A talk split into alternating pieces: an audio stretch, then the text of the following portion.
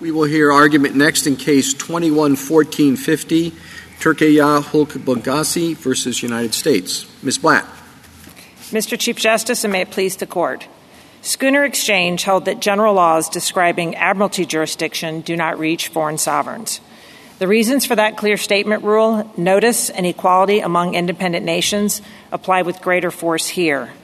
It is outlandish to think that Section 3231 authorizes federal courts to convict Spain. The U.S. does not dispute that criminal trials against sovereigns were unthinkable in 1789, would violate international law today, are unprecedented anywhere, and would risk retaliation. But all the same is true for sovereign instrumentalities, which by definition are sovereign. Schooner Exchange, after all, is an instrumentality case, a ship and the FSIA defines foreign states to include instrumentalities. U.S. instrumentalities, like the Export Import Bank, are sovereign. The FSIA independently bars criminal jurisdiction. Section 1604 provides that foreign states shall be immune from the jurisdiction of federal and state courts. Reading the word civil into that text would mean Congress created special guardrails in civil cases, but threw sovereigns to the wolves in criminal cases.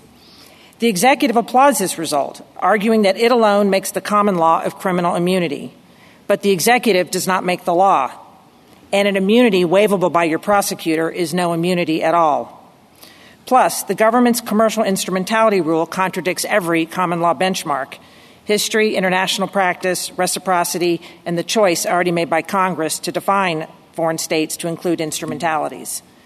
Finally, Section 1605's commercial activities exception cannot apply in criminal cases. Section 1330 grants jurisdiction for the exceptions in civil cases only, and a contrary reading produces two radically implausible and dangerous results. Foreign states themselves would be stripped of criminal immunity in commercial cases, and because Section 1605 waives immunity in state courts, states could prosecute sovereigns, and the executive would be powerless to stop it. I welcome questions. Uh, Ms. Blatt, just so I can uh, analytically could understand analytically uh, your argument, uh, could you waive uh, immunity uh, in in district court, and would after the waiver would they have jurisdiction? No, under subject matter jurisdiction is not waivable. Is there another instance in which we have seemingly conflated subject matter jurisdiction and immunity? I mean, I don't think so. Schooner Exchange is a jurisdictional holding. This court has said in many cases, although the holding goes to jurisdiction, it later got developed in the civil context as absolute immunity until the restrictive immunity developed. But, I mean, the Foreign Sovereign Immunities Act also, on its face, says jurisdiction, um, they shall be immune from jurisdiction in uh, federal and state courts. So, I mean, we have two independent arguments. The first is just a broad argument saying there's no jurisdiction under uh, 18 U.S.C. 3231 for foreign sovereigns. And if this court rejects that, we have another argument saying, well, the FSIA on its face in Section 1604 would cancel out any criminal jurisdiction that might otherwise exist under Title 18. I don't see how the um, the uh, the difficulty I'm having is understanding how the immunity claim is uh, uh, woven into subject oh. matter jurisdiction? Sure. Our immunity claim is if there is subject matter jurisdiction and the Foreign Sovereign Immunities Act doesn't apply, we would say there's still a common law immunity because there just never has been a uh, criminal prosecution of a sovereign or its instrumentality anywhere. And the only argument the executive has is that it has the unilateral right to decide if there is criminal immunity. But just like um, you know, just foreign sovereign immunity is a, well developed uh, common law uh, ground that courts develop, which is one of the reasons we say that the court has to decide that question. But normally, in an immunity case, you could waive immunity and uh, so it's it's rather personal. It could be a, uh, an affirmative defense, but I don't normally think of it as a part of subject matter uh, jurisdiction. That's correct. The, the immunity argument is a tertiary argument. If you've already rejected the argument that there's no jurisdiction, then it's absolutely waivable by sovereign or state or anyone else, the federal government. And yes, so absolutely, immunity is waivable. It's just that if you agreed with us on either the FSIA or um, well, the FSIA has its own waiver provision, so the sovereign can always waive under the FSIA. But aren't you hamstrung there because that norm that's civil? Well, no. Our, our main argument is that the Section 1604 with, with, with bars any jurisdiction speaks more broadly than Section 1330, which opens up only civil jurisdiction. So the actual immunity confer the immunity conferring provision or jurisdictional stripping provision is textually broader. It doesn't is not limited to civil cases. But then you trap yourself with the exception for commercial activity. Right. So I, I don't think that's correct, but I for, for the three reasons text, uh, structure, and, and purpose. The text is that the only grant of jurisdiction for the exceptions is in 1330. And so the remember the foreign uh, the the 1330 is part of the FSIA. It's passed in one continuous act. The very first provision of the Foreign Sovereign Immunities Act is Section 1330, and it says there's civil jurisdiction for these exceptions and then you get to the broad uh, cancellation of all jurisdiction, and then the 1605 uh, waiver. The second reason as to structure why I don't think the commercial activities exception could possibly apply in criminal cases is you would think Congress would actually have just care about how those uh, cases would proceed, and all of the provisions that go to venue, service, answering the complaint, removal are all on their face civil only. And so it leaves you know, it's just inexplicable. And finally, the results that I said are borderline, you know, cataclysmic that 50 states all counties in any city in this country that has prosecution authority would all of a sudden have jurisdiction to prosecute any country qua country. And because Congress has expressly waived immunity uh, and canceled it out on the statute, the executive branch can't do anything about it. And so the executive can cry and say this could start a war, and you're, you're stuck with a, a, statement by Congress saying, yeah, but Congress waived immunity for all commercial activity exceptions.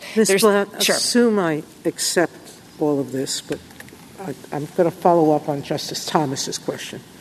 I have problems seeing immunity as subject matter jurisdiction. And assume I have that problem and say, there's jurisdiction, that still doesn't answer the immunity question.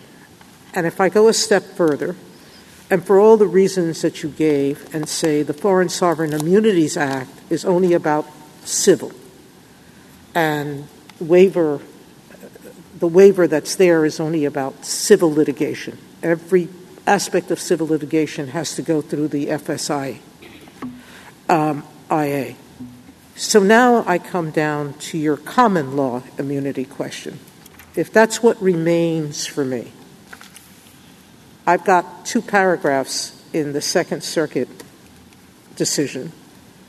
Both of them, and most of the paragraph assumes that it runs on the common law immunity runs on the FSIA. Mm-hmm. But if I say the FSIA doesn't deal with criminal, that undercuts all the reasoning of the Second Circuit. What do I do then? Well, you want me, me, to decide the question. Yeah, but let me just start you back with Schooner Exchange. I mean, that is a Supreme Court case by Chief Justice Marshall that's on its face says you don't construe general jurisdiction ju- jurisdictional statutes. It is a admiralty jurisdictional statutes is in the very same Judiciary Act. You're, as- you're, you're, you're fighting my premises. So please don't fight my premises. Assuming that I disagree with you on the two aspects of the question presented that it's not jurisdiction. Yeah. So that it's a common law immunity question. Yeah, so if you thought that Congress authorized district courts to convict foreign states at the time no, of the founding, to, if you to, think that and you think that a broad grant that's not limited to civil cases does not protect foreign sovereigns and that Congress just didn't care about whether foreign no, sovereigns could be convicted, not, then all a, we have Ms. is immunity. Blatt, please stop. It's not a question of not caring. It's a question of defining what the common law immunity is. The government gives us a lot of options. It says, uh, yes, there's absolute immunity, and it appears to say it's absolute immunity from criminal prosecution if you're naming the state.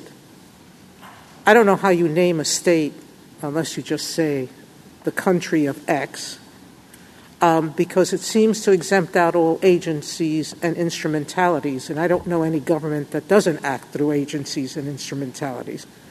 So it seems to go a step further and saying, well, there's absolute immunity if those agencies and instrumentalities are doing sovereign acts. That begs a question here because the little bit that I've seen about this case is that the government not only owns this bank, but that the government directs the activities of this bank, and that the bank is involved in sovereign activities because it collects taxes for the sovereign. It appears, or some of the allegation is, that it also engages in social services activities. And the allegations in the complaint say the sovereign the government dictated what the bank was doing with respect to these transactions. The other side will have to answer that for me. Seems sovereign enough to me. Yeah, well, you're but, ab- absolutely correct. Go okay, ahead. it seems sovereign enough to me, but I, I don't know whether I should get there. Is this, isn't this an issue that we should send back, given that the Second Circuit proceeded in its analysis from a series of assumptions that we would be disagreeing with? so to get there, you would have to say you'd have to say there's subject matter jurisdiction over sovereigns, instrumentalities, and agencies.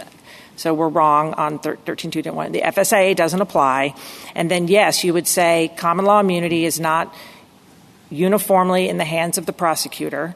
And if I. Well, they concede part of that. Well, let me just hit on what you said. The indictment, 10 places, says the government of Turkey committed a crime, and it did it through its bank it 10 times accuses the head of a foreign state of committing a, gazillion criminal acts and says, and you ran it through your bank that you owned, operated, and that is an affiliate of the Ministry of Finance, and that the minister is as if Janet Yellen and the Department of Treasury committed a crime. So, counsel, if I understand it, after fighting the hypothetical, you would agree that a that a remand for consideration of, of the common law immunity would be appropriate.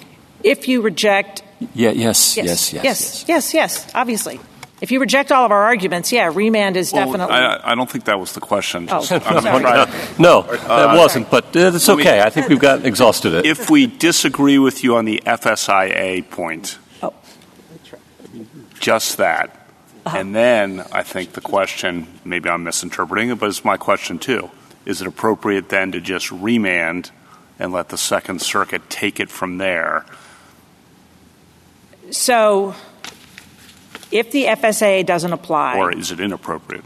We have an independent certiorari question that says there's no jurisdiction um, under Title 18. So you're saying the court just doesn't pass on that? Correct. I mean, you can do whatever you want, obviously. um, the reason you shouldn't do that, because if there's just this common law immunity, for the first time in the history of the world and on the planet, time immemorial, you are saying that it's conceivable a foreign state can be indicted if well, it lacks immunity. Just to press you on that, so we're gonna, if we're going to take it at that level of generality, I think it's pretty bizarre for this court to tell the President of the United States, as a matter of his national security exercise, that even though the Constitution doesn't prohibit what you're doing, even though a statute doesn't prohibit what you're doing. This court's going to prohibit your exercise of national security authority. That talk about big steps. It is. That's huge. It's huge. That the there's actually uh, my there's unreviewable authority of the executive branch's prosecution decision when it's acting pursuant to a congressional authority, and so you first have to think that Congress gave jurisdiction for a federal court to convict a sovereign. It has nothing to do with the executive why do branch. We the language is pretty. Uh, the language yeah. is clear. Thirty-two, thirty-one. I mean, it doesn't. It's not qualified. So it seems like if we disagree with your reading of Schooner Exchange as a subject matter jurisdiction case, I mean, as we just said in the last case, the word jurisdiction is of many, many meanings. I mean, in, in many ways, it's kind of like a personal jurisdiction claim, and this goes back to what Justice Thomas was saying. I mean, it seems to me like maybe one reason we don't see these prosecutions is because the executive understands foreign countries to have absolute immunity and so would rarely assert them because I agree with Justice Thomas. We typically think of something immunity as something that can be waived, and then 3231 is just simply saying that if there is a situation in which there is no immunity, in which the conditions are otherwise right, that the district court is available. But there are all kinds of reasons, maybe as a matter of substantive law, as a matter of immunity defense, why that prosecution never gets brought. Mm-hmm. What's wrong with that? Well, let me just take you back to the founding because in the it's not just this is Section 9 is a jurisdictional provision that has the Alien Tort Statute Alien Tort Statute, and it has the, the 1331 predecessor plus the admiralty jurisdiction. In Section 13 of the same Judiciary Act, this court got original jurisdiction over diplomats and their servants. This, the first Congress made it a crime to prosecute a domestic servant or a diplomat, and it seems inconceivable that the first Congress thought that a district court had jurisdiction to convict a foreign country. And if I can just argue about instrumentalities, because I hear you about President Biden or President anyone on um, instrumentalities abroad, but we have over 90 corporations. We have Voice of America, Export Import Bank, and one person's freedom fighter is another person's terrorist. Our foreign, excuse me, our U.S. instrumentalities do stuff abroad and could be seen to aid and abet terrorism. Well, that's why we have a president who's elected to protect the national security of the United States and consider those issues. And this was President Trump and President, now President Biden agree. And this is at the highest levels of negotiations between the United States and Turkey. This case is uh, apparently part of those discussions and uh, part of the effort to prevent Iran from sponsoring terrorism, getting involved in the Russia Ukraine. I mean, it's all that's why we have a president to consider that, plus the implications if you do something like that. And we also have a Congress which can put restrictions on it, but again, assume your FSIA argument doesn't work. I don't know what, what expertise do we have to balance all those considerations? Your expertise is to make sure that you think Congress actually authorized a federal court since the time of the founding, because the language hasn't changed, that Congress actually contemplated that there could be a criminal prosecution and conviction when it seems to me unthinkable uh, after this country and the all the the Federalist uh, Papers and the and the constitutional debates and a so fundamental principle of international law. But is that a, is that a matter of jurisdiction or is it a matter of immunity? Uh, the thing that concerned me about your brief and perhaps even the way you're reading the Schooner Exchange case is that these are different concepts. And so it's possible that you're absolutely right that no one contemplated criminal um, uh, liability of a foreign state, but as a matter of absolute immunity, not, as Justice Barrett was pointing out, if everything else was cleared away. There's no immunity in a particular case or whatever, whatever. And then the question is, does the court have jurisdiction? And the, the language of 3231, it seems to me, um, speaks to all offenses against the laws of the United States. It doesn't carve out or focus on any particular defendants. And so I just don't understand why you're making a jurisdictional argument. Shouldn't we just be focused on immunity in this yeah, case? Let me go one more time on jurisdiction, then i am going to give up and go straight to immunity and talk about the FSIA. But on jurisdiction, the argument in both the face of the opinion and every century, there's Berizzi Brothers, Samantar, and Kiowa tribes. You've got a case per century saying Schooner Exchange was a jurisdictional case. The actual government argument of government counsel was do not misconstrue this statute because it would be a judicial declaration of war unless Congress gave you that authority. And I, re- I read the opinion, but there's nine of you and one of me, and you have all the power. So you're going to read the opinion how you want. But I read it on its face to say jurisdiction. But now let's say, okay, so we're, we're done with that argument. Let me just talk about immunity. To say that you just bypass the FSIA is huge. Congress issued a, passed a landmark statute in 1976 against in a very particular context.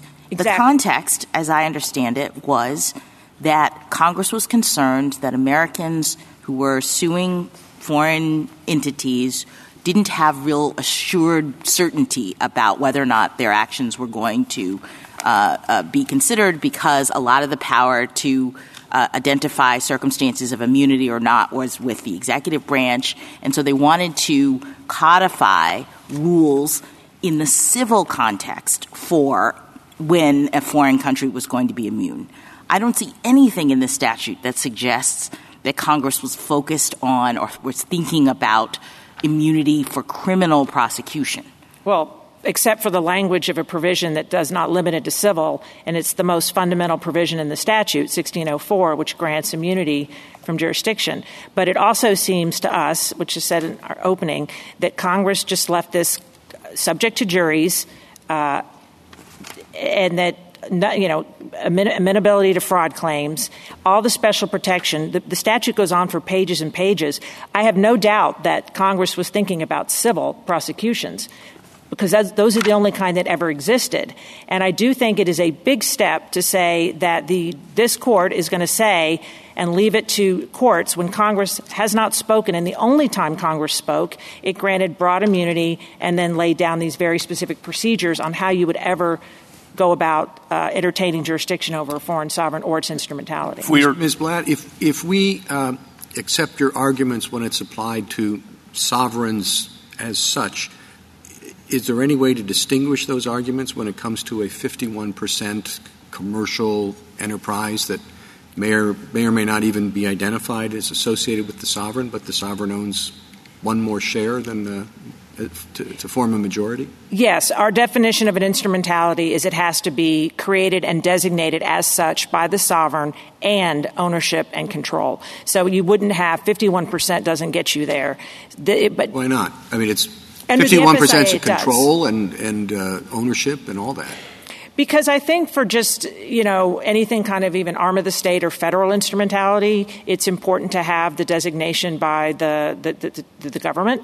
And um, and created. In other words, I don't so think. You're saying they would choose? There's some where they're going to say this is us, and others where they're going to say we just happen to own majority of the shares? That's what Congress does. And this court has always deferred to Congress's judgment when it designates a federal instrumentality by statute. What I'm trying to prevent is a situation where if a foreign country just bought a U.S. company and had control, I don't think that means it's a foreign instrumentality. If it's an organically created by the foreign country, and uh, you know, here it's it's an actual an affiliate of the Treasury Department or sort of the Ministry of, of Treasury, so it's much more than that. So I don't think it can just be this 51 percent um, but cases like, you know, LeBron, Amtrak, Thacker, uh, FDIC versus Meyer, you've had a million cases involving uh, federal instrumentalities, and it's always been enough that Congress designated it as such. And it is a sovereign, but for the sue and be sued clause, which waives the immunity it would otherwise have. And I, again, what worries me and why I think Congress should have a vote is I don't think eh, not every president in every foreign country uh, may feel the way uh, our president does, and all we're saying is that Congress should speak clearly before opening up federal courts to that jurisdiction. Once Congress has it say so, then there's nothing you can do about any prosecution. The government gets to decide who to prosecute. But usually there's congressional authority, and then you have a, a bunch of cases saying sovereigns, including foreign sovereigns, aren't persons. It's just a presumption that general statutes don't include the sovereign. They Ms. don't. Blatt, it seems though, kind of going back to this immunity point, in other countries, I assume that this is a matter of international law. The the sovereign sovereign immunity say that the United States may enjoy, that it's not controlled by jurisdiction there. So why would it all fall apart if it's controlled by immunity doctrine and not jurisdiction here? They, they have many, or not many. Uh, Maxie. They have comparable FSIAs in some like places like South Africa and Israel. But yes, it's just been I mean, the world has been around for like 7,000 years and no country has ever tried another country. well, it's just never happened. And so to sort of say, well, some Second Circuit case can figure it out, district courts will muddle along as long as the president says it's okay. Our country's different. We're special. Hopefully, no other well, country will retaliate. Me, uh, just, just, one more. Um, let's let's say that I disagree with you on the 32, 32 31 point, and so yeah, we are talking about the FSIA. And I'm looking at 1604, which broadly, if you're just looking at 1604, and you know they have these arguments about context of civil cases, but just looking at 1604, you know that language seems to grant immunity here. But then, you know, the government says that when you get to 1605, that all of a sudden you're doing this switch. Oh no, no, now the exceptions only apply in civil cases. I think you know that's a pretty good argument. What do you have to say to that? Just 1330. Again, the FSIA. I know it's a couple pages down in a blue brief, but if the act of the FSIA starts with Section 1330, it says there is jurisdiction for cases following falling within the exceptions in 1605 and, and 16 through 1607. So the first provision of the FSIA. But if we disagree with you about the criminal grant of jurisdiction, does that argument work as well? Not as well. What, what do you have left in those circumstances? Let, let, us say we, we accept your 1604 argument, put aside the jurisdictional statutes for the moment. Just looking at 1605, why wouldn't it apply in criminal cases too? So, very much we were leaning on Section 1330 as for text. That's our only textual hook. But the structure and the consequences is because, and the consequences are pretty extreme because on its face it says it applies in state courts, and it just would allow any state to prosecute a sovereign, and so that can't be. State courts would have jurisdiction, and could could foreign sovereigns? I'm sorry for going over. Even remove to federal court no. in those circumstances?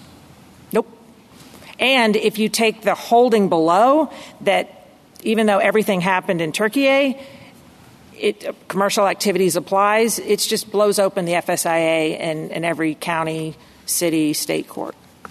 Justice Thomas, ready? Justice Alito? Justice Sotomayor? What do I do?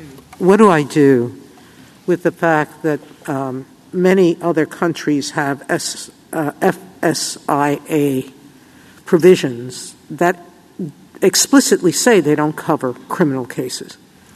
Those countries go exclusively on common law.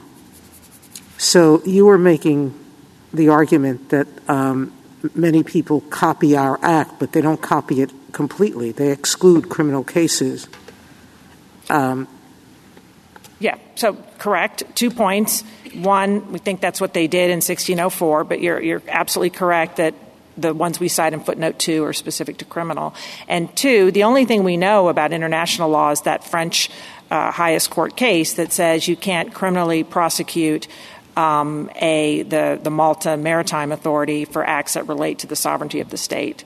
And that's we we have permitted a suit against a vessel that was owned by Mexico, I think it was, mm-hmm. um, but operated by somebody else, correct? Yeah, the Hoffman case. And you do have a lot of cases that we think they're, they're talking about is there enough sovereign attributes over the ship? But again, we do rely a lot on history that there's just no, there's always been absolute immunity, no ands, ifs, or buts for criminal cases. Justice Kagan? Um, Ms. Blatt, you said in response to um, Justice Barrett's 1604, 1605 argument that you were leaning quite heavily on 1330. But I'm wondering whether 1330 makes your position even stranger. I mean, you're um, uh, positing a statute that starts at 1330 with the jurisdictional provision, clearly only looking to civil cases, then switches to civil and criminal on the main immunity provision, and then switches back when you get to exceptions to immunity to only civil cases. And I would think that you look at those three uh, sections and you think they should all work together. They're all governing the same universe of claims, and that suggests that 1604 is doing only civil, just as 1330 uh, clearly is, and as you say, 1605 is. Yeah, and so just just two points. And I think again, the backdrop of all of this is that the FSIA was trying to codify international practice and law. And international law, I don't think the government can dispute this, is there's been absolute criminal immunity. So Congress had no reason to do anything at all about procedures or anything else when it came to criminal cases because there's no such thing. So Congress passed a very broad immunity statute, and then everything else it has to say about the subject is civil because those are the only kind of cases that can go forward. So yeah, I see how you know you're what you know the the you you did, but if you just look at it from what Congress had in front of it, there was no such thing. The government has two subpoena cases, and that's it. There's never been a criminal prosecution of a sovereign or its instrumentality here anywhere. And so just Congress otherwise one would think that if Congress knew that it was even possible, they might have allowed removal. They might have done things like been respectful on service and said maybe you should send it to the embassy instead of FedEx. They just they presumably would have said something. Well, maybe Congress thought would they have said something if they thought that there was um, common law immunity, so that the statute didn't have to get involved. Then they wouldn't have passed a statute with any involvement of criminal actions. Oh, no, Justice Kagan. We know you've said this so many times that the FSIA was to clear all this immunity up once and for all because it was a disaster. It was well, but what was a disaster was a lot of civil actions. As you say, the criminal actions were never brought. And they would have done something about juries. I mean, I just think, again, the, the one thing, just to, to not have any protections or any procedure seems to me quite odd when Congress thought so comprehensively about even the notion of sovereign immunity. And so to us, it seems odd that Congress, I think it's attributing that Congress is just, I know I'm not like the word indifferent, but would let the Justice Department or the President, rather, the President control how these things happen. There would be juries, there would be fraud claims, there'd be no removal if this, uh, if state, if state courts, if state co- states can. I mean, I think the government's view is that states could prosecute, and you'll have to figure out how it's preempted under I don't know what law they're going to. I'm sure you'll ask them about preemption, but I don't even know how they would muddle through how this would work out in state court under common law immunity. Okay, thank you. Justice Gorsuch? Yes, Kavanaugh? Uh, I do have a few questions. Sorry. Uh, okay. um, on the common law immunity point, let's just zero in on that. I think the other side makes two main arguments. One, there is a long tradition of deferring to the executive with respect to assertions of um, statements of support for immunity or not.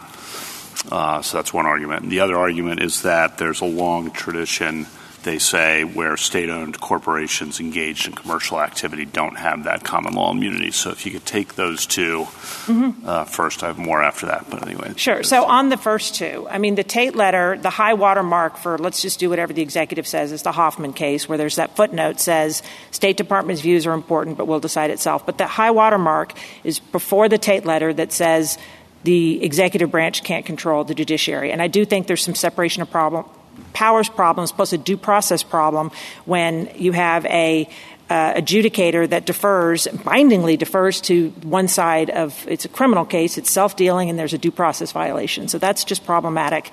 Even in the civil, it's more problematic in criminal where someone's not liberty because you can't put a, a foreign government in jail, but there's massive political ramifications of being convicted. On your second question about how the immunity doctrine developed, the government is just wrong it developed on the commercial axis, not instrumentality axis. They have two cases that de- dealt with instrumentalities, but the axis in the common law is one of commercial. So if the government is right about the restrictive immunity developing along the commercial, that frees them from frees them and allows them and states too, I guess, to prosecute any sovereign itself. The Defense Department, National Park Service, they you know sell uh, uh, cokes and stuff. I mean, our sovereign governments involve, do, do engage in lots of commercial activities. Okay, next, they say uh, for at least the past 70 years, the federal government has been applying federal criminal jurisdiction, often through subpoenas to foreign government owned corporations. Same. What's your answer to that? So there's been hundreds of thousands, if not a million, and they subpoenas, and they came up with five. Five. It's not much. And then they're over, uh, we cite this on page 11 of our reply brief. They go all over the country saying a civil subpoena is not even enforceable against a foreign government because it's offensive to their dignity, it's offensive to international law. And so it seems a little much to be worried about their ability to, to get criminal subpoenas when they can either call up, we have a treaty, or you know, I, I, don't, I don't know. And I also think there's a huge distinction between a subpoena and actually telling a foreign country, having them convicted by a jury, that they're a criminal. Okay, and you said Congress, you said earlier, Congress should have a vote. The way I conceptualize this, it's like Youngstown Category yep. 2. Uh, so Congress hasn't authorized, Congress hasn't prohibited, but Congress does have a vote. If we rule against you and Congress says, no, that we don't agree with the president's national security determinations in this area, and we're going to take this option off the table, my reading of the Constitution is Congress – could do that. So Congress has a voice even if you lose. Yeah, my reading under the Section 2 is you're going to give them the deference that they are due in foreign policy if Congress hasn't spoken. And again, you've already tied two hands behind my back saying 1331, they've spoken. Right. So yeah, then I, am I'm, I'm having trouble in you know, part two. But if I think I'm in part two right, Congress has given general jurisdiction for federal courts and could not have possibly contemplated that that meant uh, sovereigns could be convicted, and it left it up to the I don't know who the first attorney general was, Randolph maybe? I don't know. But whatever that guy's name was, that they left it up to him to prosecute Britain. Uh, the uh, Solicitor General, again representing the administration, says nothing could embarrass the executive branch more than a judge made principle that would vitiate a federal criminal prosecution. You want to respond to that? Yeah. I mean, I was not impressed by that given how ahistorical that this prosecution is. It is countries kill people. They engage in extrajudicial killing all the time. And the notion and, and instrumentalities do things like lots of stuff. Well, should it be all or nothing? I mean, that's taking a tool telling the president then, actually, if you want to go after this bank, you can't use this tool. You have to use a more extreme tool. The more extreme tool is a massive CFR provision that is for Iran sanction violations. It's like 80 pages that tells you how you go after sanctions violations. It has massive penalties, massive, you can, I don't want to say you can shut our bank down, but you can shut banks down for sanction violations. So, what are they doing in criminal other than insulting the Well, it, I mean, if you, again, I don't know, but the news reports suggest this was discussed with President Erdogan that uh, Turkey's foreign minister is coming to the United States this week. I mean, I don't, you know, I don't know about all of that, but I do know that we don't know about yeah, all of that. Yeah, but. I know that you shouldn't let 12 Manhattan jurors figure this out which is what you're doing. You're letting them go to a jury and put a foreign sovereign on trial. That's what the indictment says, is that the, the government of Turkey committed a crime and did it through its armed state. That's just a serious accusation. We think it's false. And I get that the executive always gets to decide what to do for criminal prosecutions. But I really think you have to assume Congress gave the executive that power from day one when it wouldn't even let foreign courts deal with diplomats and it made it a crime to charge their servants. Okay, that's it. Thank you okay. for your time. Sorry to take up so much of it. Justice Barrett? Ms. Blatt, I think when. Not yet. Um, I think one of your compelling consequentialist arguments is this argument about the states going wild um, if the FSIA doesn't apply. Um, but presumably, you know, states have broad grants of criminal jurisdiction in their courts. Um, is it, you know, have states, I'm just wondering if you know, as an empirical matter, have states tried to prosecute commercial entities or instrumentalities? And, and if so, is it common law immunity that holds it back? Or is this kind of the finger in the dike so that, you know, the, the instrumentalities can say, oh, nope, you know, the FSIA deprives you of jurisdiction? Well, if you've just ruled against me that the FSIA doesn't apply, they don't have anything but common law immunity, whether that's a federal common law immunity that applies in state court or what have you. But on, empirically, I right? I'm just talking about the. I, am not talking about going forward. I'm just saying, oh, right no. now, have states even tried it? No, because there's been no no decision that has said that uh, that. I mean, you're the Supreme Court, so no. But OPEC fixes prices, so that's that's a, that's an antitrust sure, violation. but prosecutors are clever, right? I mean, I'm just wondering if the FSIA is the only thing that's holding this back, and its provision depriving states of, you know, jurisdiction to um, adjudicate such claims. Have they tried it and made these arguments? And, and you're just saying you, you, think not. I don't. No I don't one know has ever any, thought I that. Do have seen. I have seen cities. I think prosecute I think Mexico for environmental violations, but it was like really random. But I don't, it was really random. Okay. Thank you. Justice Jackson? So if, if you're right that there's common law absolute immunity for criminal prosecutions, um, criminal violations of foreign states, I guess I'm still struggling with how you get that out of 1604 um, and wouldn't, wouldn't we expect that Congress would have said something about that? We look at 1604 and it's a single sentence conferring immunity, but conferring immunity except as provided in 1605 and 1607, which suggests to me that whatever Congress was codifying here, it thought there were exceptions to it. Mm-hmm. So, how, how do you read this to be referencing the criminal absolute immunity that you say existed at common law. Well, so if you just put 1605 exceptions to the side, which is, you know, Justice Thomas hit on that the first thing, it's just a plain text reading of 1604. It says the jurisdiction. But I can't put it to the side because the plain text of 1604 says you get immunity except as provided in 1605 and 1607. So if that's the structure. Well, in 1330, yeah. only grants jurisdiction for civil cases under those exceptions. But again, I mean, you either buy our you know these provisions work in tandem, or you're looking at the structure of that Congress just left this completely unregulated and left it to the common law. I mean, if you if this court is, I would.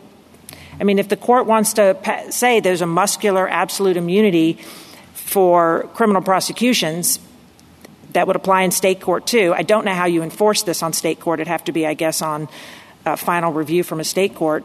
That would be okay, but you just have these battles with the executive branch under you know, Justice Kavanaugh's reasonable view that the, the, the executive branch gets to bring whatever prosecutions it wants. But the other side of the V, where there's a due process right, it's just weird to say, but the judiciary can't decide a dispositive question of the law because your adversary decided it for you and said, well, you have no immunity.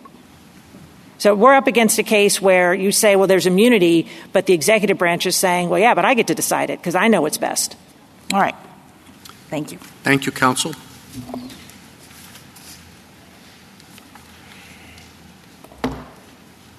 Mr. Feigin? Thank you, Mr. Chief Justice, and may it please the court.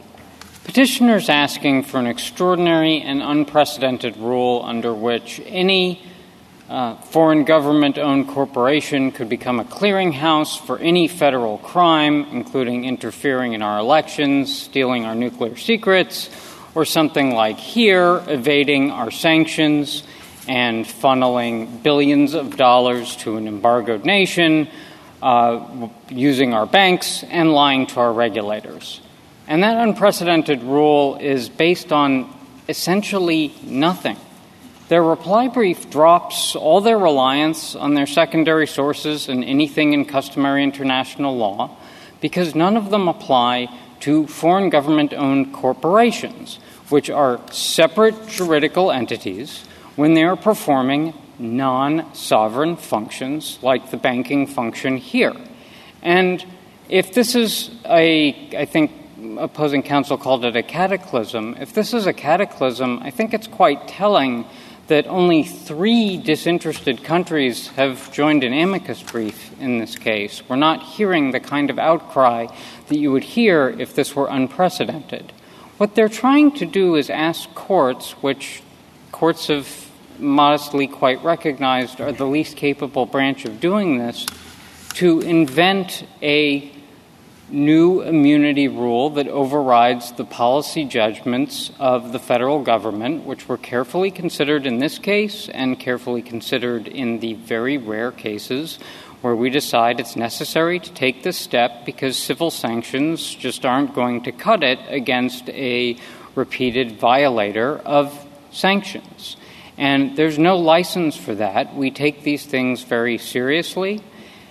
And there is no basis for the common law immunity rule the court would be inventing. And let's be clear a, an idea of common law immunity pervades, I think, all three arguments the petitioner is making here, because the idea that there is some common law immunity and that there's some implicit assumption in the air about these kinds of cases is exactly what informs their interpretation of 3231 the FSIA and the backdrop common law immunity. I'm sorry I ran a little over, Mr. Chief Justice. Uh, Mr. Feigin, um, the could you have indicted the country of Turkey itself as opposed to the bank? And well, if you couldn't, then analytically, what's the difference? Uh, a couple of points on that, Justice Thomas. I'm not going to disavow the idea that in theory, the executive could make that judgment. That said, we do acknowledge that there is a strong customary international law principle against prosecuting a state qua state. We would not endeavor to do so, and I think there are a couple of legal distinctions a court could draw.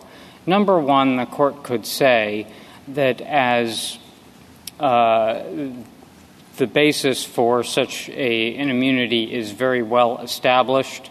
That could be the very rare case where the court does decide not to defer to the executive, where it's really just bucking an established trend as opposed to perhaps trying to nudge the law in a particular direction as we might be perceived to be trying to do in this case.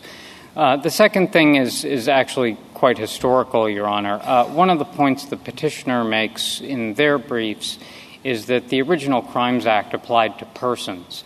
Now, then as now, persons obviously covers corporations, but it, then as now, it's generally not understood to cover the sovereign.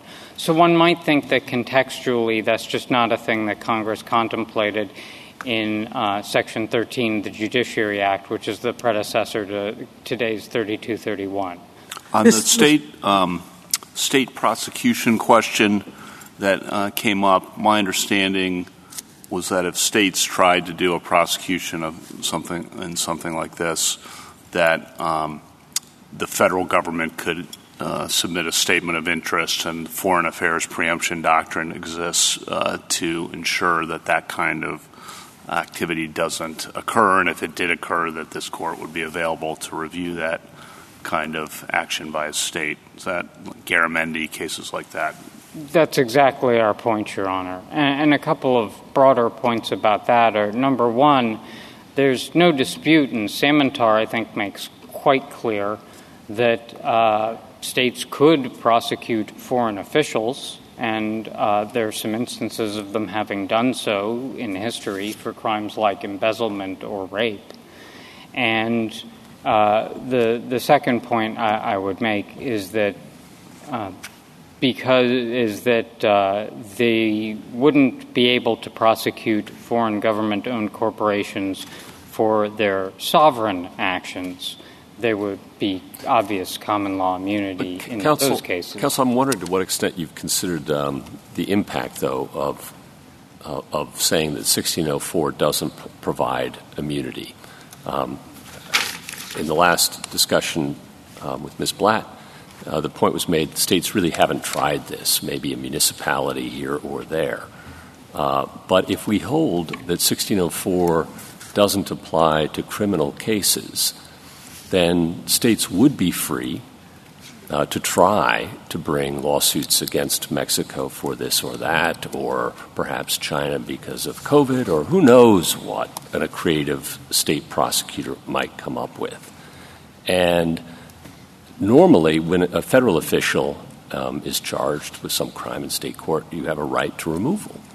Um, I think it's 1442, maybe. Um, but there would be no corresponding right to removal by a foreign sovereign. And that, that's just that, that's a bit of an oddity, um, an incongruity in your argument. And uh, the only place for review of these state court actions would be in this court uh, at the end of the day. Uh, perhaps at the end of those federal, those state prosecutions, or on some emergency interlocutory basis. And I just wonder, have you given careful thought to those consequences? Well, we have thought about the consequences of our position and we've given it careful thought. But the absence of a removal provision in those circumstances, I think, is actually a very strong point in our favor. Putting aside foreign officials, for which there is no removal provision also, we know that from Samantar, I think if Congress were actually had been thinking about this at all, uh, that is, criminal actions, when it enacted the Foreign Sovereign Immunities Act, it would have included criminal actions in the removal provision because even uh, because I think in the world the petitioner's envisioning, courts automatically get right whether the Foreign Sovereign Immunities Act even applies in the first place, that would necessitate, on their view, dismissal of the case. And even that can be wrapped up in complicated questions. You see some of them in the Pangang litigation, where we are prosecuting a Chinese government owned corporation for acts of economic espionage. And they could even have been brought up here. It's not entirely clear, although Second Circuit precedent kind of precluded us from making this argument below, and we're not contesting it for FSIA purposes. Uh, it's not entirely clear that the Turkish Wealth Fund is actually itself an instrumentality. Well, let's put state. that aside because you didn't raise that. And, and, just uh, one last point on 1604.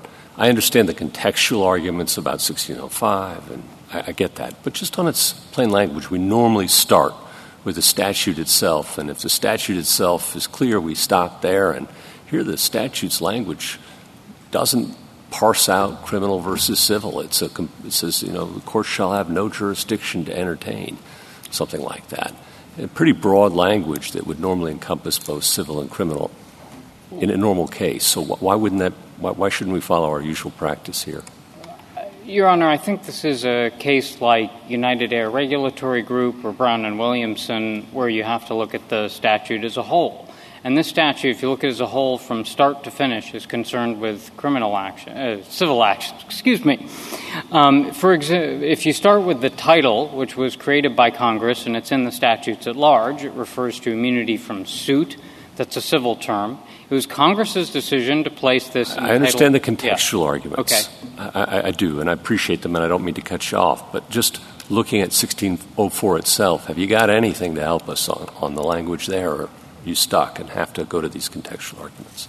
Your Honor, I, I don't think it's an un, it would be unreasonable in uh, complete isolation to read that provision as potentially applying to criminal cases as well. Mr. I, I, I'm sorry. I'm sorry. I, I was just going to say I think this is a case where every single other contextual factor, location, uh, title, everything, you know, the operative provisions, which opposing counsel just told, okay, cuts the other way.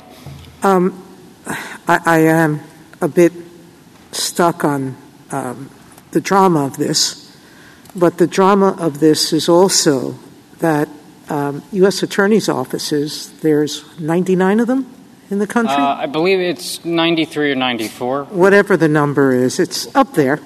Um, do they uh, have to get approval on every case that they bring against any defendant? We do have a process, Your Honor. Uh, a process was followed in this case. No, no, um, tell me what that process is. Do they need to get approval and from whom? Your Honor, we do not have a formal written process, but I, what I can tell you is the following. Some of the aspects. So assume the following you don't have a formal written process, Your Honor, which in my mind means that some U.S. Attorney's Office in I hope it's not a city. I don't mean to denigrate anybody. Timbuktu. Um, I, am making up a name, okay? Um, in Timbuktu, some U.S. Attorney's Office brings such a suit without getting approval. Can DOJ order them under what authority to dismiss the suit? Uh, I think we could. Uh, first of all, I suppose that could be a rare case in which um, I suppose that could be a rare case in which the government might, if it did so in derogation of what we understand to be common law immunity, that is, it, for example, uh, brought a criminal action against the Kingdom of Sylvania, we Whatever. could file a uh, suggestion of immunity in that case. But otherwise, so, I think the Attorney General yes? exercises. I'm, I'm sorry. No, no, Your Honor. I Your believe, answer is not yes to could the could the President or the Attorney General order the uh, suit U.S. Attorney? I believe the, the uh, Attorney General and the President would be quite well suited to ordering that suit. Sorry to interrupt. And I just firing the United States Attorney if the United States Attorney were to well, that, refuse that, to comply. That, I don't know how um, I would want to leave to the vagrancies of individual prosecutors, whether it's federal or state, the right to insult another nation by giving them this unbridled power to initiate suits. Well, um, you're saying it's limited by the common law, but I'm uh, putting aside that that uh, I don't know where the dividing line really is on what constitutes commercial and what constitutes sovereign. Um, but that has a danger all its own, doesn't it? Well, Your Honor, just to, to finish up the, uh, the point on the U.S. Attorney's offices, uh, I don't think any of the questions here could turn on whether there's a formal written policy. And just because now, there's not do a I, formal what written do I, policy. What, what, do I do with uh, the hearsay uh, news reports that came out that the prior administration was trying to apply pressure to drop this lawsuit on the Southern District of New York? This is a Southern District of New York case. It, it is, Your Honor. And, and so, what do I do with that? Your Honor, I, I think those are internal government deliberations. Um, some of them have been uh, brought to light. But I think what they do show is there was a process. The U.S. Attorney did not just go through and indict the case without permission from Main Justice. But turning to the question But the Main Justice, does it go seek permission from the Department of State? Because who's the executive to make this decision? Your You- Honor, we all agree it's the president, but there is no formula out there to tell us who speaks for the president. Is it, you're saying in this lawsuit it's you, and I Your Honor. respect that, but I'm talking about before it gets to the Supreme Court. Who's going to speak so that state courts and U.S. attorneys' offices will listen? Your Honor, the the consultation process in this case, I'm given to understand, uh, involved the other affected departments, like the Treasury Department that was lied to, and the Department of State. Uh, I stand here as on behalf of the United States, representing every single one of those agencies. They all stand behind this prosecution. What if I- uh, I understood you to be drawing a distinction between this sovereign, qua-sovereign, and instrumentalities earlier. Uh, Well, what do you do with what uh, uh, said in its amicus brief, which is that Halk Bank is an arm of the state indistinguishable from the government itself? well, Do they get to have a say in that, or who makes that judgment? This court has definitively held that it is not the domestic state that gets to make this judgment. That's in the First National City Bank against Banco Para del Comercio Exterior de Cuba, where this court held it was a matter of federal law or international law, but it's not something the state exclusively gets to designate. The court also said in that case that corporations are presumptively separate juridical entities, and that principle dates back to the founding, in fact, before the founding, where it was obviously possible to sue the East India Company. But what do we do with do the fact? I was just going to say, if it's a determination for uh, the tribunal, what, what do they look at?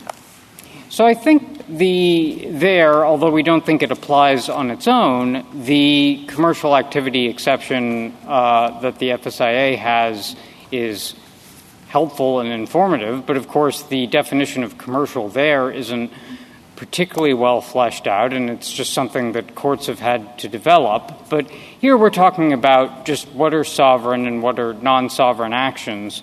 The kinds of things that have been held to be sovereign actions, for example, the one foreign case they have on this, the French Supreme Court case, involved the flagging of ships, the registration of ships, which is uh, exclusively something a sovereign could do.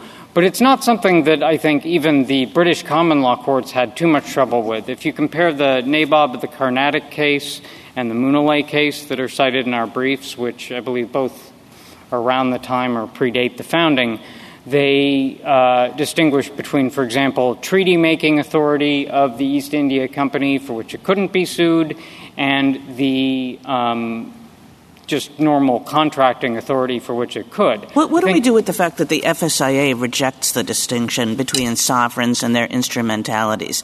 I mean, that would suggest a kind of pre-existing common law rule that the FSIA was picking up from, that that, that uh, there was no sharp line between the two. Well, no, Your Honor, I don't think that's that's quite right because, as we um, note in our brief, and we have a, a source that goes into this in more detail, the FSIA definition is broader because there are possible foreign policy implications with a case like this, and we don't deny them. That's why we take them so seriously and bring them so rarely. But under the common law, qua common law, they really haven't identified anything in customary international But you're saying that Congress, when Congress enacted the FSIA, Congress was changing the common law with respect to instrumentalities of sovereign states in that dramatic a fashion? I don't think it was changing the common law. I think what it was trying to do was recognize that other cases could potentially have these kinds of implications and ensure that it was taking care of those cases too. In fact, if you look at the principal uh, problem at which the FSIA was directed, It was the need for the uh, executive branch to have to handle all these suggestion of immunity letters in all of these private suits.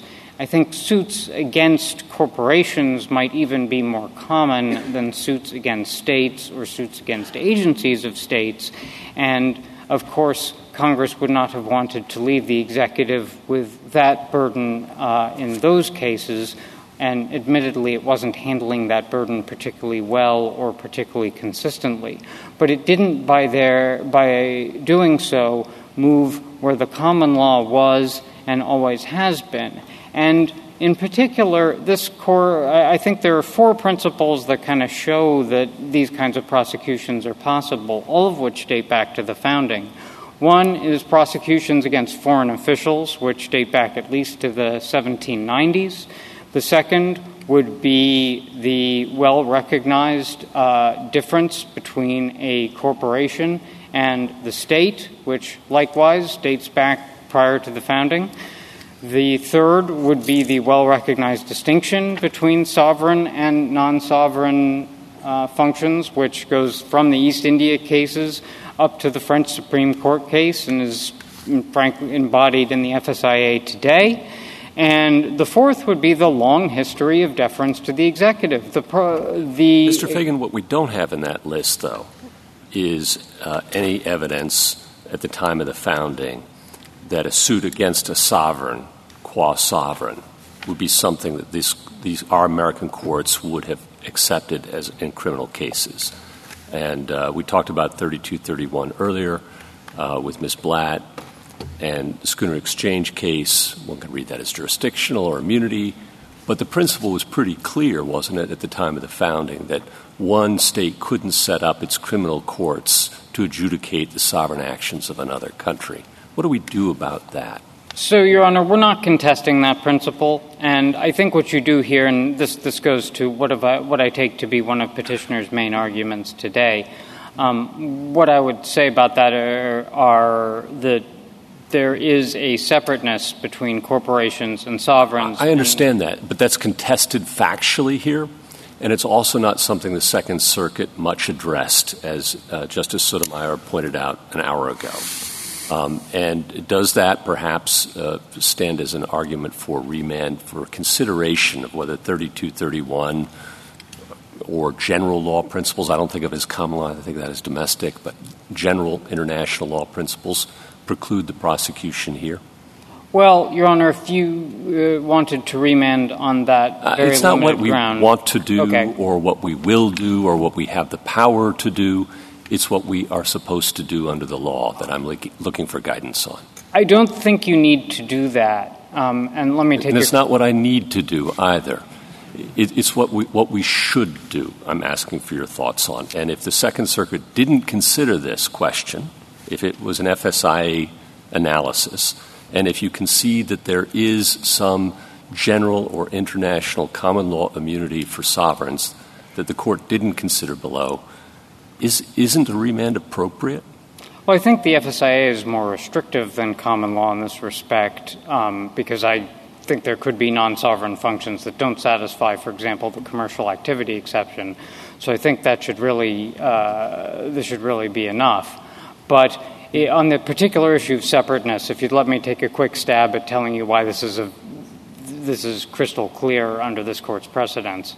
If we go back to the uh, Cuba Bank case, whose name I'm sure I mangled in my exchange with the Chief Justice, uh, it makes clear that corporations are presumptively separate juridical entities, and if you compare uh, the petitioner here and you look at the actual sources that are cited in Turkey's brief, which are a couple of declarations filed in a civil Southern District case, what they make clear is that the, the control over the bank is exercised through the majority shareholder status and the General Assembly of Shareholders. They could sell those shares tomorrow. It's publicly traded on the Ankara Stock Exchange. They're subject to private uh, banking and regulatory laws, and they can even be sued and they'll defend in their own name. I don't think anyone's saying you could attach the sovereign's uh, own assets. If you compare, I, am sorry to interrupt, but yeah. I, we do have that before us, and okay. I appreciate that. But I guess my question is a little more fundamental. which is you, you seem to agree, and I, I, guess I just want to understand if you agree that at the founding, the, the understanding of the predecessor of 3231, in light of the, this country's uh, history, really is the underdog and being more concerned about being sued abroad than um, hailing others into our courts, and, and worried deeply about the possibility if we did what international repercussions would follow for a relatively weak new nation, that there is some core common law immunity that does apply to states, common law, general law, international law, that, that some court has to apply and consider at some stage. Your Honor, we do acknowledge that, and we're not contesting that it, it was it sprung up at some particular time in history past the founding, or we're not or claiming prior to the founding. I mean, Yeah, we, we, we that applies to states qua states. Yeah. But it does not apply to Here. foreign government-owned corporations. I, understand, I understand that And- point. yeah. Okay, thank you. And isn't the question that follows from that so who should be deciding under these circumstances in this case whether Um, we have a foreign corporation versus their argument that this really is the state? Shouldn't we send it back to the Second Circuit to really flesh that out? Well, Your Honor, I don't think you need to do that for a couple of reasons. Number one, even the professors on their side agree that there's always been deference to the executive on that kind of point. But uh, On the even- point of who's an uh, on instrumentality? point- sorry, on the point of whether someone is uh, whether uh, whether sovereign or non-sovereign functions are being exercised. I guess on the question of who is an instrumentality, I think there's always been deference on that point too, subject to potentially. I mean, I, I can't tell this court that that's not subject to any form of judicial review, but here it's clearly covered by uh, the Cuban bank case because if you look at that, the bank in that case was created by Cuban law. It was 100% owned by the Cuban government. It was financed by the Cuban government. It sent its profits to the Cuban government, and a Cuban minister was the president of the bank. You don't, it's on page 614. You don't even have all of those features here, and this is a corporation much like the kind of corporation court contemplates at page 624 of that case, which is a corporation that's established so the government can do some kind of business. And when it does, when it acts through a corporation in our courts, it is subject to the jurisdiction of the United States. And let me just make a quick point on why this is clearly not a jurisdictional rule. I don't think the court needs to look any further than pages um, 758 and 759, I think it is, of uh, Ex parte Peru, in which the court makes quite clear, and there's another one of these uh, in rem ship cases, that the court has jurisdiction. It's just a question of whether it declines or doesn't decline to exercise it. That's perfectly consistent with Schooner Exchange, which talks about waiving jurisdiction, although it spells it without an I. And it also refers to actions that are taken by the sovereign that are clearly actions the executive would take, like barring foreign warships from uh, U.S. ports, which would be something you'd expect the president to do, not something that you'd expect any other branch of government to do. Can I take you back to the question of what would happen if, let's say, an elected district attorney brings a criminal case against a foreign state or against a component of a foreign state or against a corporation that is set up and owned and controlled by the foreign state? What would happen then? Uh, okay, Your Honor. I mean, pu- putting aside that that could happen with foreign officials already under this court's law, and we would be in the exact same spot. But All right, let's Uh, say it's against a foreign state. So it's, uh, so, so say they it's the say people we're against, uh, whatever. If, if again, Your Honor, if they brought a criminal action that said, like Commonwealth of Virginia against um, the Kingdom of Sylvania, Yeah. I think there we might well file a suggestion of common law immunity. All right, and so the court receives that, and the court says, well, fine, that's your opinion, but we don't agree. Then what?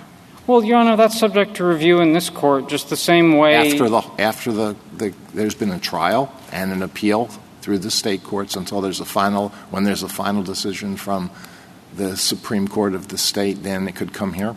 Well, Your Honor, presumably there are some emergency procedures there. Uh, again, you're, you're presupposing that if the FSIA or something like that did apply, that they'd be in, in safer circumstances. There might be circumstances, I was suggesting earlier, where there is some dispute as to whether, I mean, as apparently there is here, although I don't think there should be, as to whether something uh, actually is an instrumentality of a foreign state or equivalent to the state. The state trial court could refuse to recognize that separateness and just say, you know, batten down the hatches, we're going to trial, and whatever emergency relief would be available, ultimately culminating in this court, that would be available there would be perfectly available in these circumstances, and this court usually trusts state courts to get these things well, right. Under what theory would this state prosecution be preempted by federal law? The Supremacy Clause applies to the Constitution and the laws of the United States. So, what is the law of the United States that would block this state prosecution?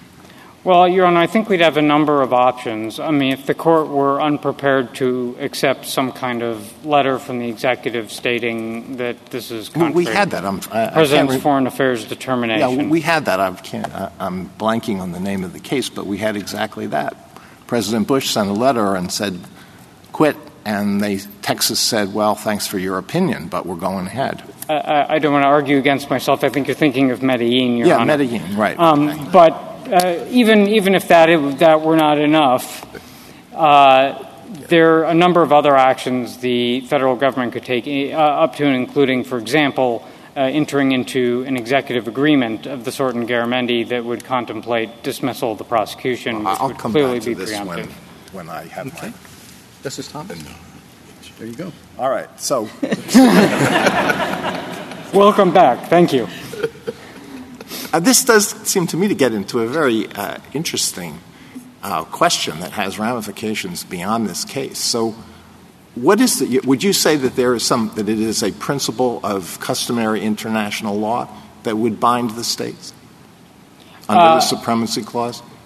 Well, Your Honor, first of all, let, let me just reiterate what you just said, which is this is well beyond this case. The court doesn't need to decide it. There are no historical precedents for this. It, therefore, under Samantar was not a problem Congress was particularly concerned with, and we can worry about it when and if it comes up. If it were to come up, I think we would say that the Supremacy Clause and just the structure of the Constitution overall, as this court has you know, repeatedly recognized, vests the federal government with exclusive uh, foreign affairs powers. The foreign affairs powers are principally exercised through the executive branch, and if the, exec- the executive branch has a number of tools for ensuring that the states don't start making side treaties or do things that the federal government uh, does not approve of. And I think there'd be a number of tools that could be used here. I've suggested a couple of them. Another one of them. Well, I just want to know the yeah. status of this rule that's being imposed on the states. So it's a const- it's an inference from the Constitution. I can understand that. That's what you want us to say. It is an inference from the Constitution that the president can uh, direct that uh, foreign states be sued but a state can't do that. I, understand that. Uh, but when you talk about common law, then I, am more confused. Well, I'm not confused. I'm I'm worried because isn't it a, an interest, a very important question, whether customary international law is binding on the states under the supremacy clause?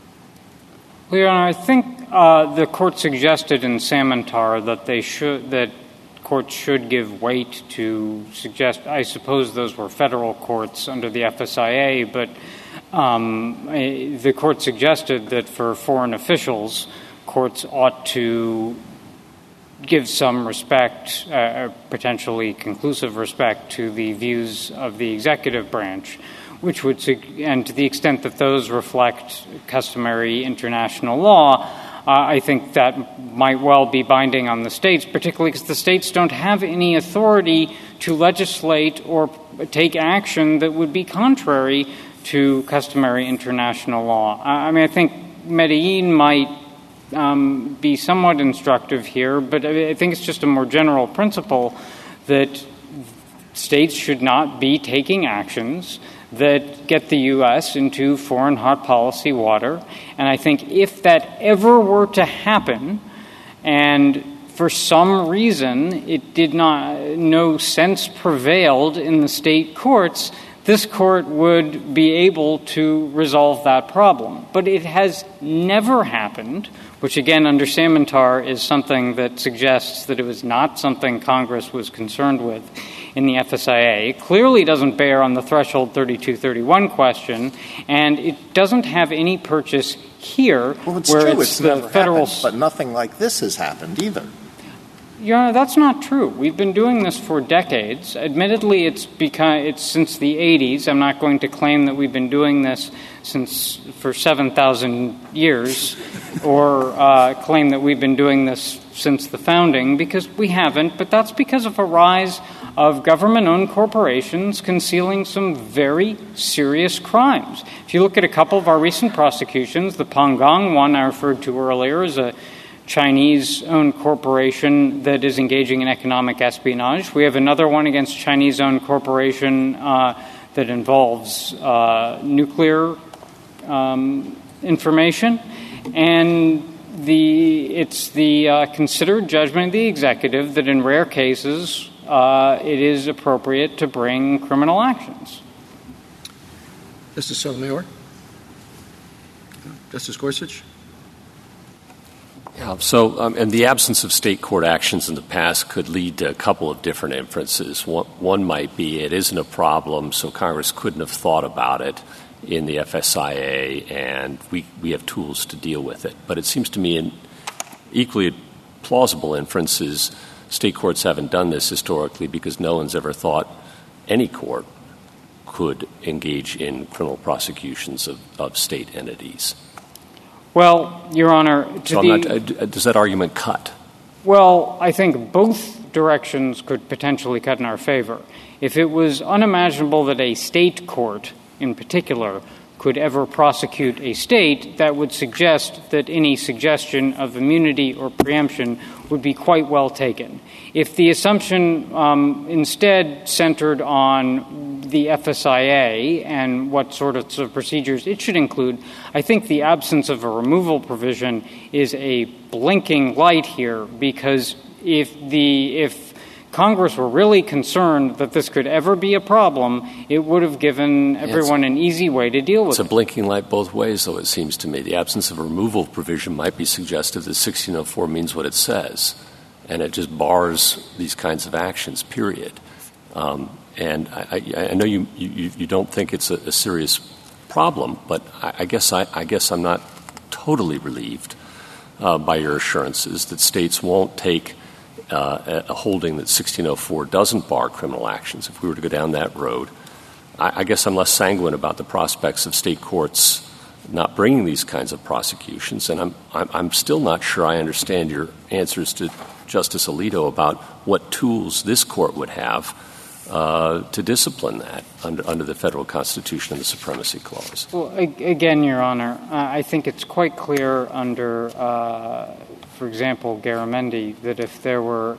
If but what, needed... pro- what provision of the Constitution? I understand your, your, your cases, you've said them, I don't want to repeat that, but what provision of the Constitution would you point to that would allow this court, through the supremacy clause, which, again, as Justice Alito p- talked about, is well, we certainly have the right to tell state courts that they are violating the f- Constitution or federal laws.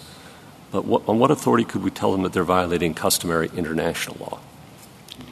Well, Your Honor, uh, I think very clearly this would extend to, for example, executive agreements. And if this were rising to the level of really becoming a problem, even though it has literally never happened. I understand. And is therefore under Samantar not something that Congress was going to be concerned with here. I got that. Uh, we could make an executive agreement with the other country that would preempt, that would clearly, under Garamendi, preempt the state prosecution. Okay. Thank you. A uh, couple, couple follow-ups. You said earlier you were representing all the executive departments and agencies. You're representing the president too, correct? That's correct, Your Honor. President Biden? Uh, yes, Your Honor. Yes. And the, the, this action was actually brought by the previous administration. Right. Okay. Uh, Justice Sotomayor was asking you about the um, process, and I don't think you described it in full. Uh, the process, not written, but the process that occurs in a situation like this, which I assume and all indications are would involve the Attorney General and the Secretary of State and the National Security Advisor and the White House Counsel and probably the President too. Uh, but is that the normal process for something like this, or do you not want to talk about that? Um, Your Honor, I'd prefer not to discuss the details of internal processes. What were you going to say about the process? Because you were going to say something. I think I said all I was planning to say, Your Honor. I didn't mean to leave the impression that I left something uh, in the box. But, uh, I mean, just, just to reiterate, I think it is well, I, perhaps what I was not able to say is I think it is well understood uh, in the U.S. Attorney's Office is not that they would need to run this kind of thing up the chain. And when it's run up the chain, uh, the chain will, if you'll forgive the um, mixing of metaphors, grow some spokes and will consult with the other portions of the federal government that might have concern with a case like this. Um, we don't have uh, uh, examples of cases, and, and this isn't one certainly isn't one of them, in which uh, something is just a frolic and detour by some individual uh, special assistant U.S. attorney in some satellite office that only contains that special assistant U.S. attorney. Okay, last question. Um, this is going to take the opposite perspective of the questions I was asking Ms. Blatt and picks up on Justice Gorsuch's question. So another way to look at this under the Youngstown is, uh, framework is to think, well, we should, uh, to avoid all these questions that have been coming up that are difficult, we should try to fit uh, this case within the, statutory scheme that exists, and that Congress, in essence, has authorized prosecutions, or at least said no immunity necessarily when it's commercial activity, has suggested immunity uh, uh, otherwise, and that if the pre- if the executive branch wants more authority than what they could get out of the FSIA, uh, indications that they can go back to Congress. Now, maybe that's the entirely wrong way to look at it, but that's what I was thinking on the other side of uh, how to think about this case. In other words, some some limits on the executive, and if you want more power, go to Congress. So, if Your Honor is supposing that the 3231 question is decided in our favor Mm-hmm. and has decided that the FSA does apply, Mm-hmm. but the commercial activity exception likewise applies. I think they 1330 is uh, it can't just be. uh, Assume all that. Why is that not a bad resolution? Just thinking about this at a bigger picture level, the Second Circuit's approach there was, you know, kind of no harm.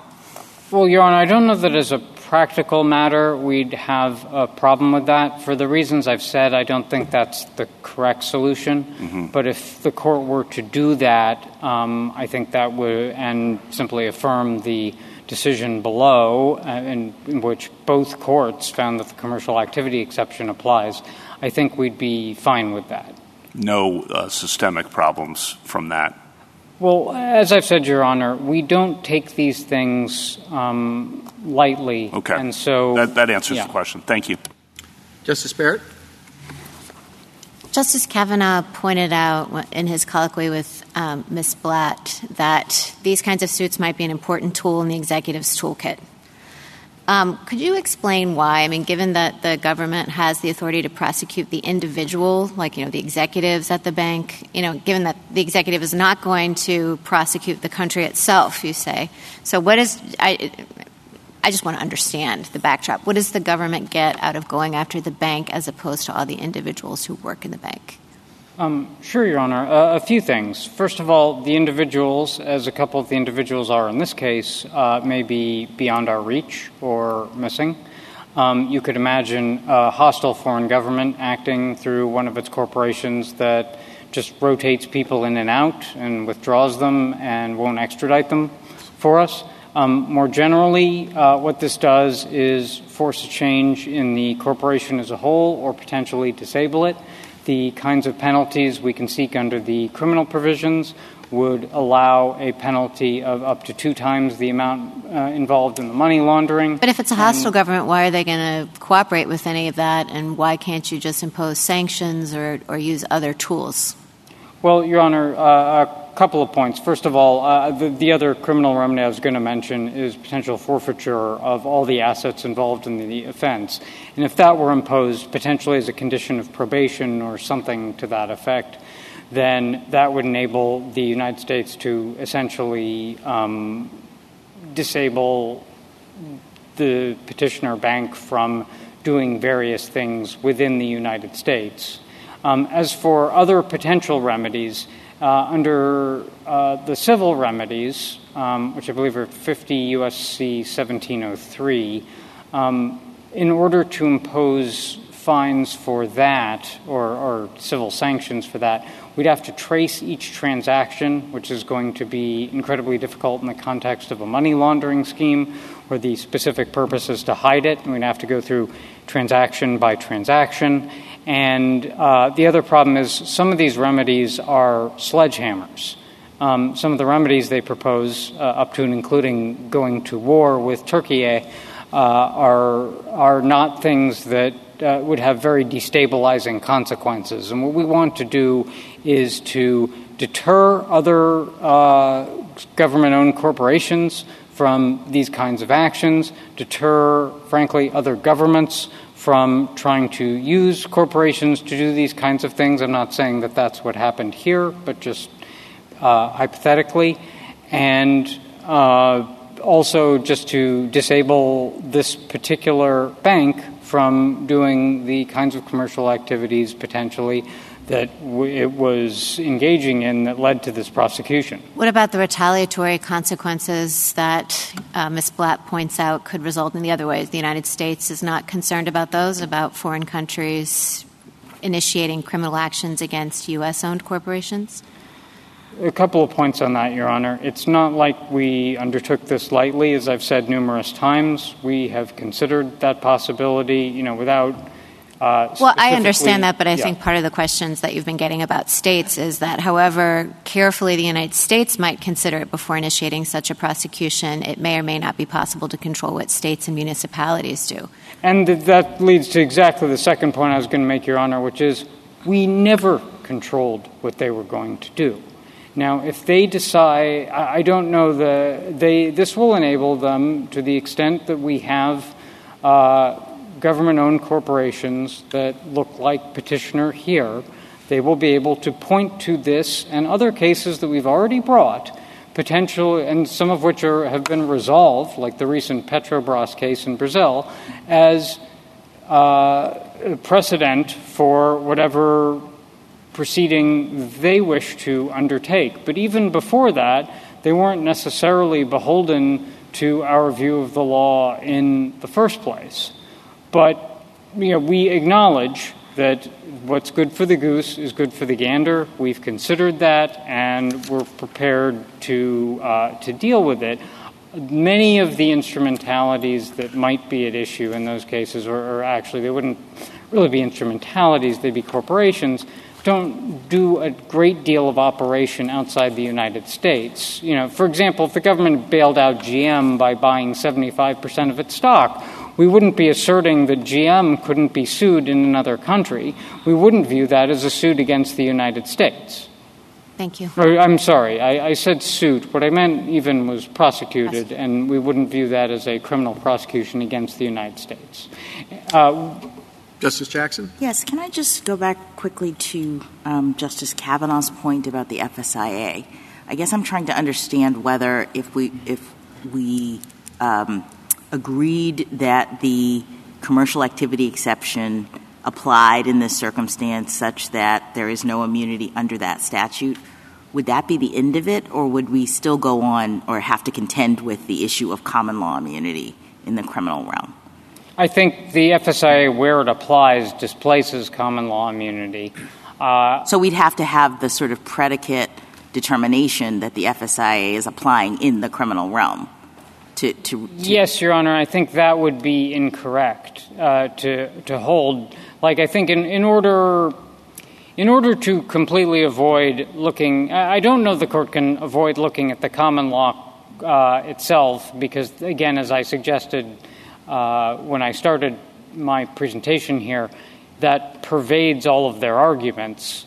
Because right. So I guess I'm just trying to I'm trying to understand what your answer to Justice Kavanaugh and the suggestion that we could just look at the FSIA and not address the common law. Wouldn't so we was, have to at some level? I was taking as a given uh, Justice Kavanaugh what I understood to be Justice Kavanaugh's uh, premise that the court had already decided, um, contrary to our view, and I think, frankly, incorrectly, that the FSIA does apply to criminal matters. If it does, then it would displace the common law and it would be fine just to look at the commercial activity exception. I, I do. Th- I think there are maybe some differences between the commercial activity exception and the common law. And again, we don't think the FSIA does apply and may give us uh, the common law might give us slightly broader reign over non-sovereign actions. We may not need to locate the acts in the precise same way, um, the acts comprising the gravamen of the offense. Okay, can I just ask you one last way? question, um, mindful of the time? So, what is your position as to how much weight courts have to give to an executive non immunity determination? Is it dispositive in your view? It, and if so, why isn't that in tension with this notion of there being some absolute immunity in the, the, the criminal law realm? Well, Your Honor, uh, a couple of points on that. I think Republic of Mexico against Hoffman suggests that it would es- essentially be dispositive. I think it would particularly be dispositive in a in action um, such as a criminal prosecution brought by the sovereign itself. But uh, e- even aside from that, if the court wanted to draw a distinction, as I think I suggested earlier um, today, there might be cases where it is so clear that what the executive is asking for deference for is completely contrary to customary international law, that the kind of role that the executive is playing in this case in developing international law, which the court recognizes perfectly legitimate in Sabatino, for instance, um, wouldn't really pertain, and you would really have a situation in which deference, a court might independently decide that deference is not warranted. But we're nowhere near that here because, as I suggested, as I began and, and may end, there really isn't anything here. There's no there there.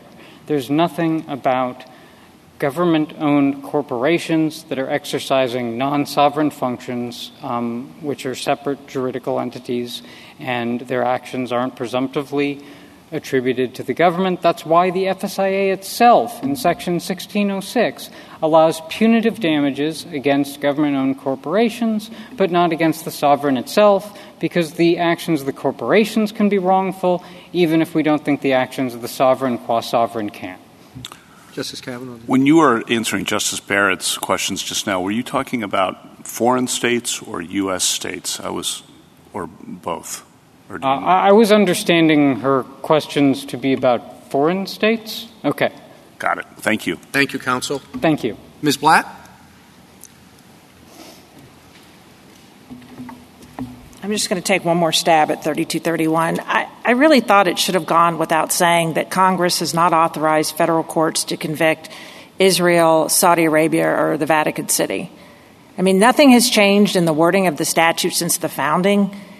And all the government has is to return us to pre, I guess, after, before 1976, that the executive will sort of make this up as it goes, and courts will have to figure this out on their own, even though Congress expressly granted jurisdiction over foreign sovereigns in 1332 and 1875. So there's always been express congressional authority to deal with sovereigns.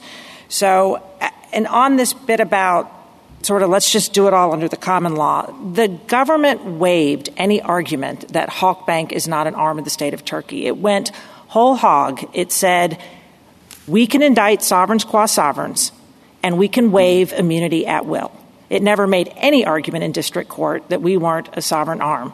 And no matter what he set up here, his indictment indicts the government of Turkey acting through its bank, although only the bank is named in the indictment. The other thing he mentions on this wealth fund, on page five of our brief and the Turkey brief, it makes clear, it cites a, a declaration, and that declaration says it, the wealth fund is not a juridical entity. It is like the, the, the general fund, the Social Security fund, the judgment fund. It's an actual fund of the Treasury Department. So it's actually just has no legal entity. So I don't see how the wealth fund is at issue. On this bit about, well, it's, I think he said, will protect sovereigns qua sovereigns and will protect instrumentalities acting with sovereign actions. And I, I, think that gets into the waiver point. It's the indictment itself alleges that this was uh, carried out on behalf of, of, of Turkey A to inflate their exports. Um, and again, on the international about common law, if you're going to develop a common law that's never existed, because this will be the first criminal trial of any sovereign, uh, instrumentality over its objection or sovereign, you're going to make it up. And you would normally look at history, practice, international law, reciprocity, and the distinction under all laws in any context between sovereigns, their entities, and their instrumentalities. You're giving courts no guidance except for, I guess, go back to the British India something or other. That wasn't even a foreign uh, corporation. So, and always through the law in, in the U.S. also. The one other thing I will say about this Cuba case that no one disputes that a juridical entity, Amtrak, is juridically separate from the United States. In that case, the Cuba case says Amtrak can't be liable for the United States debts, although the court went on and said we're going to make Cuba liable for the bank's debts. But the, the, the Postal Service, last time I checked, was a separate juridical entity. Last time I checked, it mails things abroad. In most states, the Postal Service is a commercial activity. And so there are lots of entities that actually do things abroad. And so for the government to come up here and say, well, I don't know who's going to determine it's a sovereign act. I guess it'll be Venezuela courts or Russian courts or someone like that. But they're not going to be bound by the government's, uh, government's argument here. Thank you. Thank you, counsel. The case is submitted.